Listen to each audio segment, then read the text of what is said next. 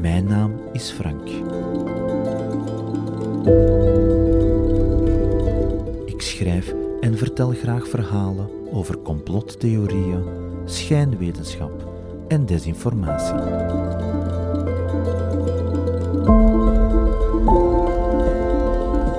Het derde en laatste deel van deze reeks gaat over een groot complot Engeland eind 17e eeuw in zijn greep hield.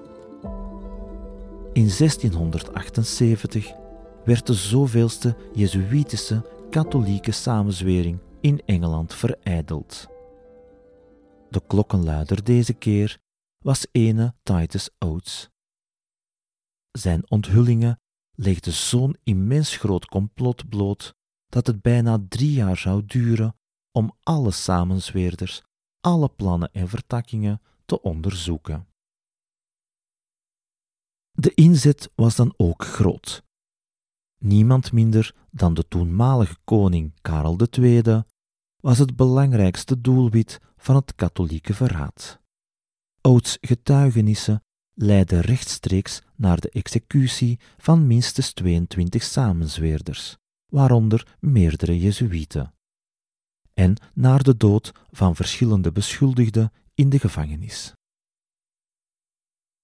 De geschiedenisboeken vatten deze manier van interreligieuze problemsolving samen als het paapse complot, de samenzwering van de Rooms-Katholieken dus. Wat de geschiedenisboeken ons ook vertellen, is dat het hele verhaal door Oates en zijn kompanen bij elkaar gelogen was.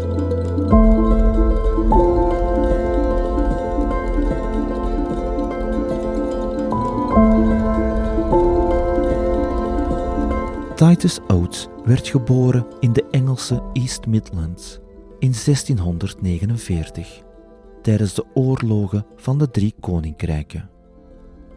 Dat klinkt als een aflevering van Games of Thrones, maar het is een label dat Britse historici gekleefd hebben op de periode van 1639 tot 1653. De koninkrijken waarvan sprake waren Engeland, Ierland en Schotland. Die jaren waren dan ook goed voor een algemene Ierse opstand tegen anti-katholieke discriminatie, twee Engelse burgeroorlogen, de onthoofding van koning Karel I en het bewind van de streng Puriteinse Lord Protector Oliver Cromwell. In die periode probeerde vader Samuel Oates zijn kop boven water te houden. Hij laveerde van de ene christelijke gezinte naar de andere. Van de Anglikaanse kerk verhuisde hij naar die van de Anabaptisten. Na de dood van Cromwell en de restauratie van het koningschap in 1660 werd vader Oates opnieuw onweerstaanbaar aangetrokken door de Anglikaanse kerk, waarvan de nieuwe vorst Karel II het hoofd was. Hij zelf voerde gewetensvragen aan en diepe theologische overpeinzingen. Anderen verweten hem plat opportunisme. We mogen echter niet uit het oog verliezen dat naast katholieken ook andere religieuze groepen gediscrimineerd werden. De zogenaamde Great Ejection zorgde ervoor dat duizenden Puriteinse dominees bij de troonsbestijging van Karel II uit de kerk van Engeland gezet werden. De laatste overblijfselen van het Cromwelliaans regime moesten er ook aan geloven. Een kleine fast-forward naar 1683. Een van die ejected ministers was Christopher Ness, geboren in 1621. Hij schreef over theologie en astrologie. In 1683 verscheen zijn verhaal van het opmerkelijke leven van Paus Innocentius XI, dat hij de titel de patriarch van de duivel meegaf. Katholieken waren echt wel de gebeten hond in 17e eeuws Engeland. Het leven van Titus Oates leest als een roman. Vader Oates stuurde zoon Lief naar school in de hoop dat hij als een scholar, een geletterde, zou terugkeren. Titus werd echter van verschillende scholen gestuurd. Zo zou hij geprobeerd hebben te sjoemelen met het inschrijvingsgeld en zou hij zijn kleermaker opgelicht hebben. Zijn doortocht in de Universiteit van Cambridge bracht hem weinig op. Zijn tutor aan St. John's College was Dr. Thomas Watson, hoogleraar sinds 1660. In 1687 werd Watson tot bisschop van St. David's gewijd. Twee jaar later werd hij de laan uitgestuurd op beschuldiging van simonie, het verkopen van kerkelijke objecten of ambten. Corruptie dus. Oates verliet St. John's in 1669 zonder diploma. De plaag en hij bezochten Cambridge op hetzelfde moment. Zo vatte John Pollock, de schrijver van The Popish Blad, in 1903 Oates studentenjaren samen. Dit lijkt mij het moment om te wijzen dat de vele publicaties over Oates en het paapscomplot hun best lijken te doen om de slechterik van het stuk zo zwart mogelijk af te schilderen. Ook fysiek. Een citaat. Met zijn korte nek, zijn ongelijke korte poten, zoals vulgair gezegd die van een das, met zijn voorhoofd dat zo laag is als dat van een baviaan, zijn purperen kaken en een monsterachtig lange kin. Na een mislukte schoolcarrière werd Titus Oates vicaris van een parochie in Kent. Maar ook hier bleef hij niet lang. En enige tijd later vervoegde hij zijn vader als kapelaan in Hastings. Daar vonden vader en zoon Oates het nodig om een lokale schoolmeester aan te klagen wegens sodomie, een misdaad waar toen de doodstraf op stond. Waarschijnlijk hadden ze samen het plan bekokstoofd om de positie van die leraar in te pikken. De getuigenissen van Oates waren doorzichtige leugens en de rechtbank vond de aanklacht ongegrond.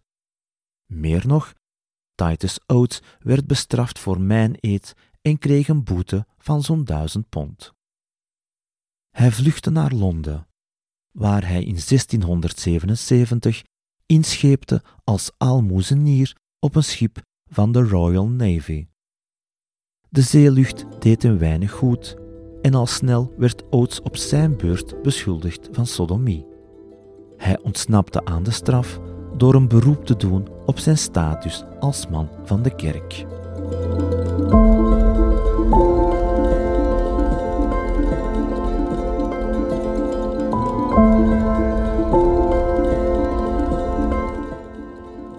Nog in 1677 vond Titus Oates onderdak als huishouder bij de katholieke hertog van Norfolk. Hij bekeerde zich tot het katholicisme en met de financiële hulp van vader Richard Strange begon hij te studeren aan Engelse colleges, eerst in Spanje, later in Frankrijk. Waarschijnlijk wilde Strange provinciaal hoofd van de Engelse Jezuïeten, een zieltje redden. Maar tevergeefs. Oates kende te weinig Latijn en ook zijn studeervermogen was ontoereikend. Twee keer werd hij zonder pardon terug naar Engeland gestuurd. In diezelfde periode ontmoette hij de oudere Israël Tong. Samen zouden ze het paapscomplot in gang steken. Ook die Israel Tong was een speciaal geval. Goed opgeleid, niet onbemiddeld, maar een pechvogel van formaat. In 1650 werd hij benoemd als fellow in een Cromwelliaans college, dat echter heel snel daarna de deuren moest sluiten. Hij werd vervolgens naar Duinkerke uitgestuurd om als kapelaan te dienen in het lokale Engelse garnizoen.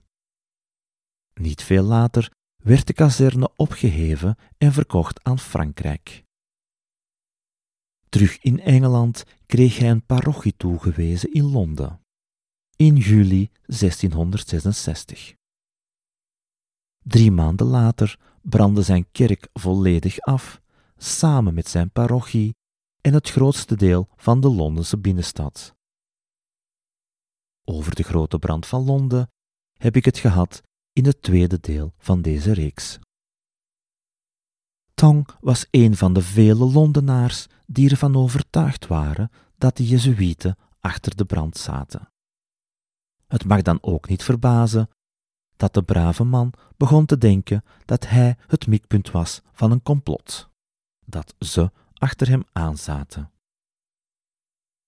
Hij smeet zich dan ook enthousiast op het schrijven en verspreiden van anti-katholieke literatuur.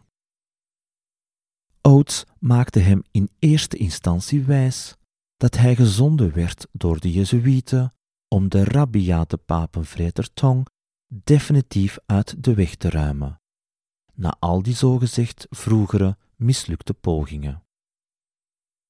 Oates vertelde hem vervolgens over zijn valse bekering, zijn connecties met katholieken en jezuïeten op het Europese vasteland. Kortom, zijn bekering en uitstap naar Jezuïetenland deed hij af als een poging tot infiltratie van de rangen van de katholieke vijand. Beide heren vulden elkaar aan. Tong had middelen om Oates financieel te steunen en connecties met mensen die mensen kennen. Oates had de informatie, of beter, een reeks bij elkaar gelogen fantastische verhalen.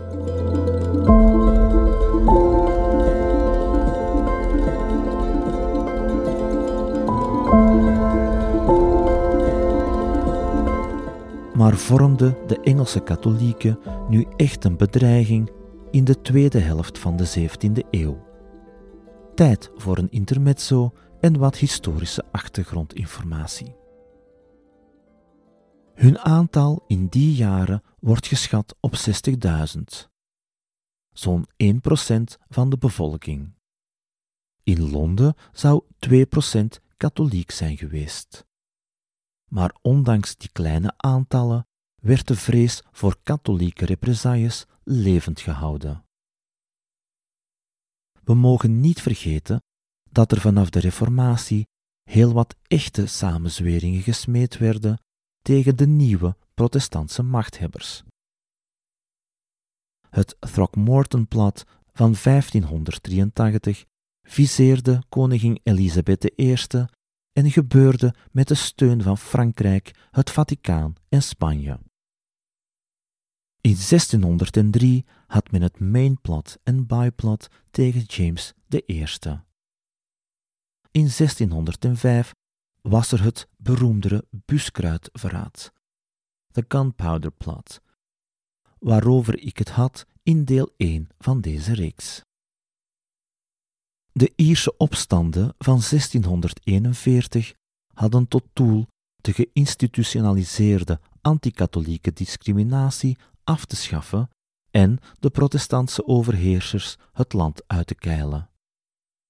De strijd deed Engeland vrezen voor een Franse tussenkomst. Protestants Engeland werd effectief belaagd door de naaste katholieke buren. En de soldaten gods de rijke Jezuïeten waren nog steeds invloedrijk en actief in Engeland. Na de dood van Oliver Cromwell in 1659 werd het koningschap hersteld. Een jaar later was er met Karel II, die onder meer in Den Haag in ballingschap verbleef, opnieuw een koning in Engeland. De restauratie ging gepaard met veroordelingen en executies van de directe verantwoordelijke voor de koningsmoord. De onthoofding van vader Karel I in 1649. Cromwell en enkele anderen werden postuum beschuldigd en berecht. Karel II was wel zo voorzichtig om geen instituties te veroordelen, zoals het parlement of de gerechtshoven. De koning verzekerde zich tijdens de periode van de troonsbestijging van de steun van de kleine katholieke fractie in Engeland. Hij trouwde met de katholieke Portugese prinses Catharina van Braganza en gaf even de indruk de strenge, discriminerende wetten te willen verzachten. Het parlement blokte hem wat dat betreft trouwens kordaat af. Ondertussen bekeerde zijn broer James, de hertog van York, en op dat moment de enige wettige troonopvolger, zich tot het katholicisme. Dit alles maakte de protestantse elite behoorlijk zenuwachtig en wakkerde de oude vrees voor een grootse katholieke samenzwering aan. In 1672 volgde de beslissing om de zoveelste oorlog te starten tegen het protestantse Nederland, dat op hetzelfde moment al in een oorlog verwikkeld was met het katholieke Frankrijk. De publieke opinie was niet bepaald gelukkig met een strijd tegen de Nederlandse geloofsbroeders. Karel II zou trouwens grote sommen geld gekregen hebben van Lodewijk XIV om zich onafhankelijker te kunnen opstellen van zijn eigen parlement. Ik zoom met deze reeks in op echte en vermeende complotten van katholieken en jezuïeten. Helaas is dit niet de plaats om de machtsverhoudingen en de bittere machtsstrijd tussen koning en parlement uit de doeken te doen. De comploteurs van het buskruidverraad hadden begrepen dat ze beide moesten elimineren om de staat te destabiliseren. De macht van het parlement werd nog duidelijker tijdens de jaren voor en onder Oliver Cromwell, en de restauratie van de monarchie kon de klok niet terugdraaien. En dit is ruwweg de politieke context waarin Oates en Tong beslisten om het nieuws van een groot complot op de wereld los te laten.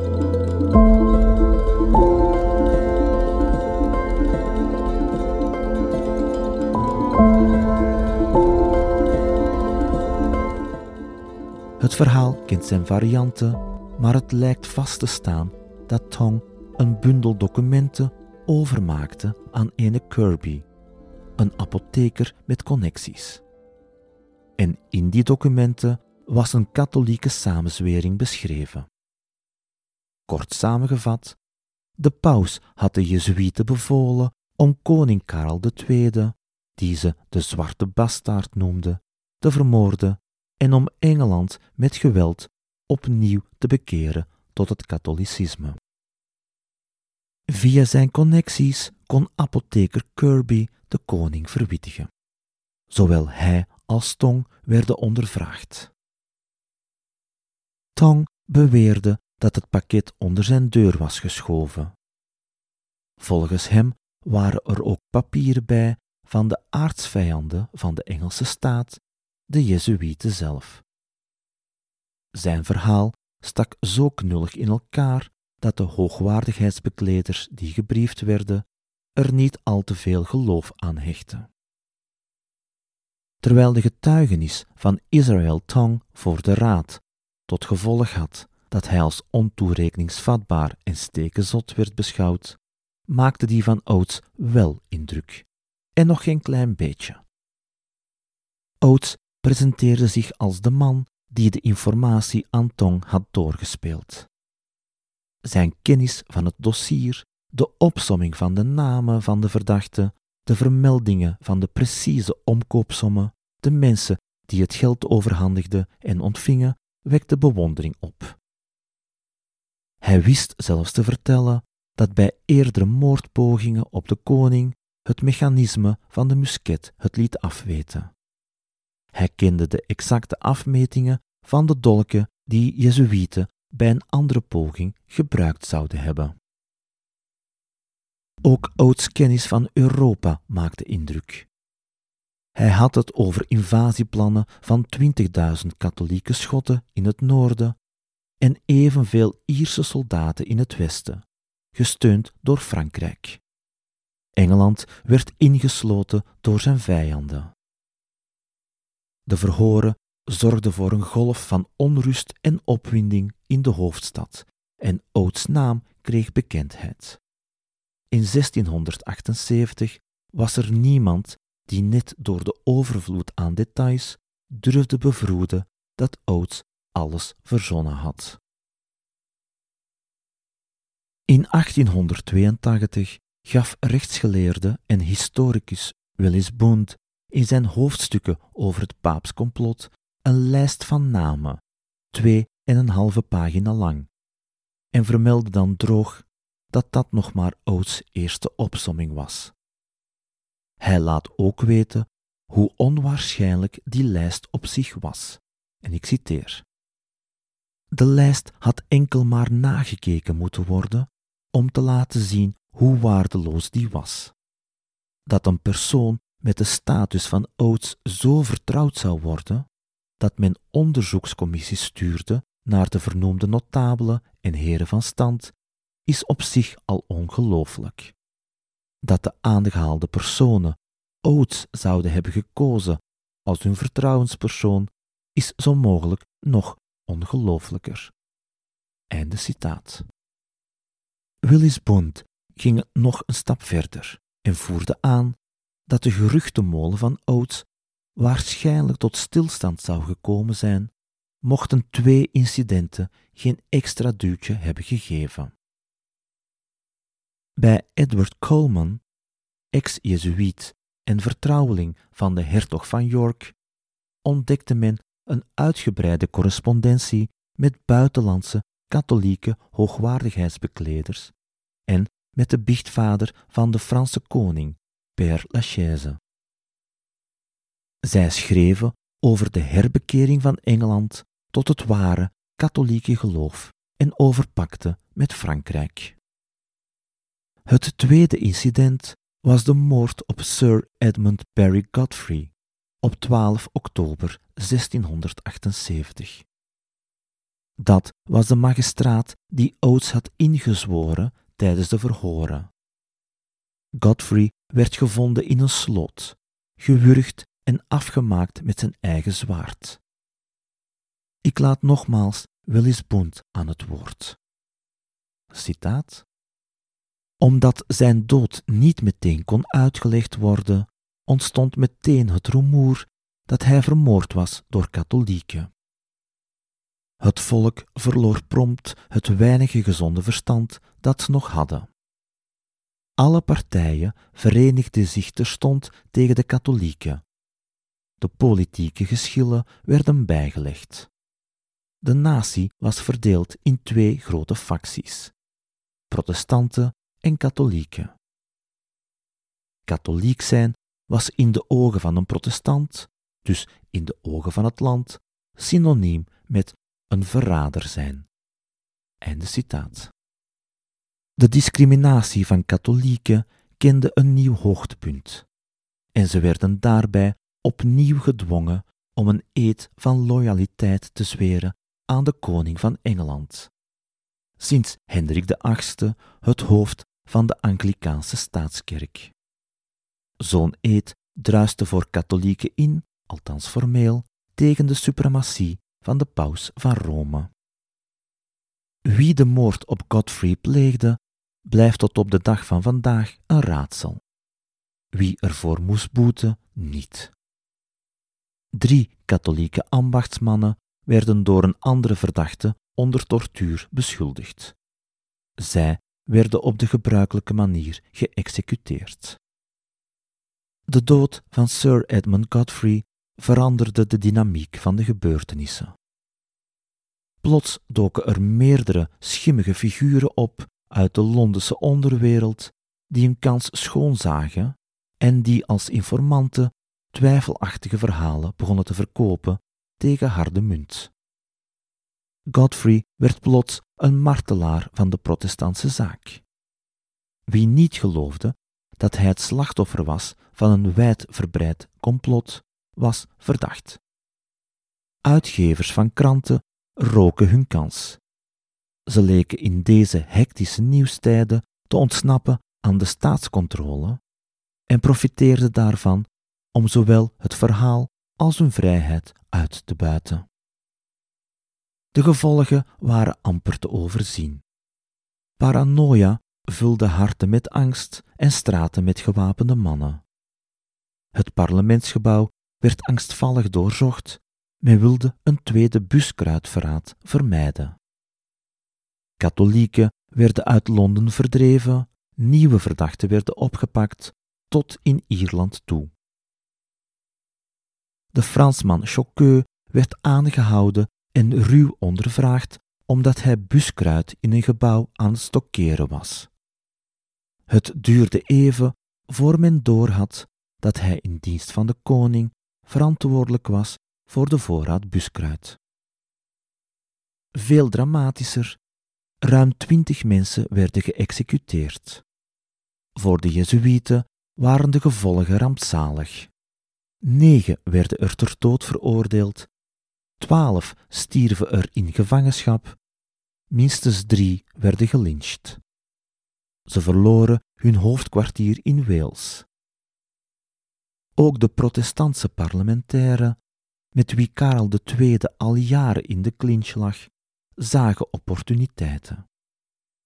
Zij pakten de koning al langer aan omdat hij volgens hen te laks optrad tegen de katholieken. Ze probeerden gebruik te maken van de algemene, rabiate haat van de publieke opinie tegenover katholieken om de Exclusion Bill door te drukken. Die wet zou James, de katholieke broer van de koning, van de opvolging uitsluiten. Het parlement was op zoek naar manieren om hun macht uit te breiden ten koste van de monarchie. De invloedrijke protestantse politicus en eerste Earl van Shaftesbury organiseerde grootse processies en demonstraties doorheen Londen om de haat tegenover katholieken en de steun voor de Exclusion Bill uit te drukken. Oates jutte met zijn complotverhalen de massa's op. Shaftesbury smeedde hun haat en vooroordelen om tot scherpe wapens. Deelnemers aan de processies droegen grote strooien poppen die op het einde van de demonstratie verbrand werden. De doodskreten van de katten in die brandende poppen moesten de gesprekken voorstellen tussen de paus en de duivel. Titus Oates was ondertussen de redder des vaderlands. Het parlement droeg hem op handen. Hij werd ondergebracht in een riante woning te Whitehall, met persoonlijke bodyguards en een toelage van 1200 pond per jaar. Hij bleef echter niet op zijn lauweren rusten. Samen met Tong onthulde hij nieuwe complotten, met steeds wijdere en diepere vertakkingen. Beide heren kwamen af met nog maar eens valse bewijzen dat de grote brand van Londen een groot opgezet katholiek complot was. Wanneer Oates in oktober 1678 vijf katholieke lords als samenzweerders aanwees, begon het tij wat te keren. Twee van die lords konden elkaar niet luchten en spraken al jaren niet meer met elkaar. Een derde was zo ziek dat hij amper links van rechts kon onderscheiden. Het parlement buitte de situatie daarentegen toch uit en eiste een onderzoek. De vijf werden opgepakt en ondervraagd. En hoewel geen van hen schuldig werd bevonden, sloot men naar aanleiding van deze beschuldigingen katholieken uit van lidmaatschap van het parlement. Pas in 1829 werd ook die discriminerende wet ingetrokken. Later dat jaar ging Oates nog een stap verder. Hij verklaarde dat de katholieke koningin in november 1678 plannen smeedde om samen met de hofarts haar man de koning, te vergiftigen. De relatie met zijn ega was verre van denderend. Zo hield Karel II er heel wat minnaressen op na. Maar de koning, maar de koning kon het niet verdragen dat, in zijn eigen woorden, een onschuldige vrouw zo misbruikt werd. Hij liet Oates oppakken. De koning ondervroeg Oates persoonlijk en kon hem op ongerijmdheden in zijn verklaringen betrappen. Het parlement eiste dat Oates terug vrijgelaten werd en wilde kost wat kost dat de koningin opgepakt en ondervraagd werd. De veiligheid van de al weinig populaire koningin kon niet meer gegarandeerd worden. Zowel de koningin als de dokter werden uiteindelijk vrijgesproken. Of ze van alle blaam gezuiverd waren in de ogen van de protestantse fundamentalisten, wiens relatie met feiten niet zo innig was, dat is een andere zaak. Ruim twee jaar lang kon Oates de aandacht voor zijn paapse complottheorieën gaande houden, waarbij hij steeds nieuwe plots en subplots verzon. Maar vanaf 1680 begon zijn reputatie deuken te vertonen. De religieus eerder tolerante koning was nooit een fan geweest van de anti-katholieke hysterie die Oates had opgepookt.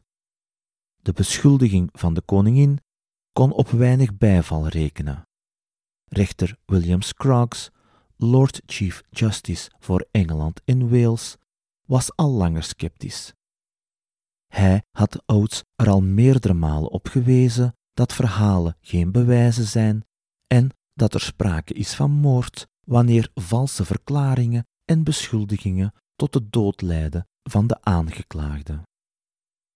De publieke opinie begon het zowaar op te vallen dat alle, maar dan ook alle beschuldigden fanatiek aan hun onschuld bleven vasthouden.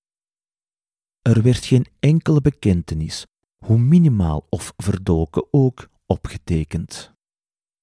Men begon verder stilaan te beseffen dat de koning maar niet vermoord bleef worden. Ook andere hoofdrolspelers in de berichting van de verdachte begonnen zich vragen te stellen. Stilaan maakten de slachtoffers van Oates complottheorieën zowaar kans om niet meer ter dood veroordeeld te worden. Het zogenaamde complot van Barnbow was een nieuwe poging van Oates om katholieke hoogwaardigheidsbekleders te elimineren, deze keer in Yorkshire. Deze lastercampagne liep uit op een sisser. De protestantse jury weigerde de verdachte te berichten en te veroordelen.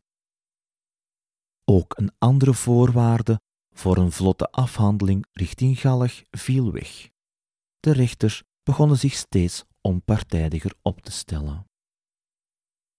Uiteindelijk werd Oates uit zijn luxueus appartement te Whitehall gezet, gearresteerd en beboet. James II, de katholieke opvolger van Karel II, beschuldigde Oates van mijn-eed en trok hem voor de rechter. Oates ontliep evenwel de doodstraf. De rechter nam Oates religieuze status af. Hij werd tweemaal publiekelijk aan de schandpaal gezet en vervolgens veroordeeld tot levenslang, met daarbij een jaarlijkse afranseling die levensbedreigend was. Het paapscomplot kwam in 1681 tot een einde. In november 1688 besteeg Willem van Oranje met de steun van de Engelse en Schotse protestanten de troon, na de glorieuze oversteek. Tijdens zijn jaren in Nederland had hij als protestant nog meegevochten tegen Lodewijk XIV van Frankrijk.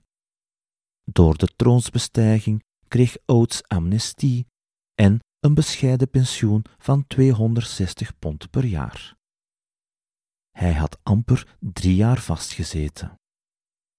Een van de laatste feitjes die we van hem nog vernemen, is dat hij zich in 1693 bekeerde tot baptist, maar dat hij acht jaar later uit die kerk werd gezet.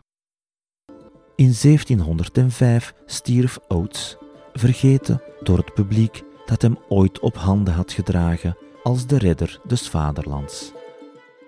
In datzelfde jaar luidde de officiële versie dat het paapscomplot waar en waarachtig was.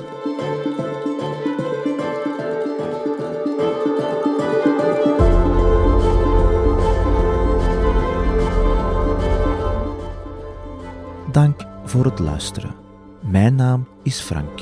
Schijnwetenschap en complottheorieën, dat zijn mijn onderwerpen. En die benader ik kritisch. Zo beeld ik mij toch in. Voor zover ik weet, is er geen enkele organisatie, VZ2, broederschap, grootloge, religieuze orde, geheime dienst, nest reptielmensen of wat dan ook, die wil dat ik in hun naam schrijf of praat. Ik ben er zeker van dat mijn uitleg voor verbetering vatbaar is en ik sta dan ook open voor correcties en aanvullingen. U weet mij te vinden.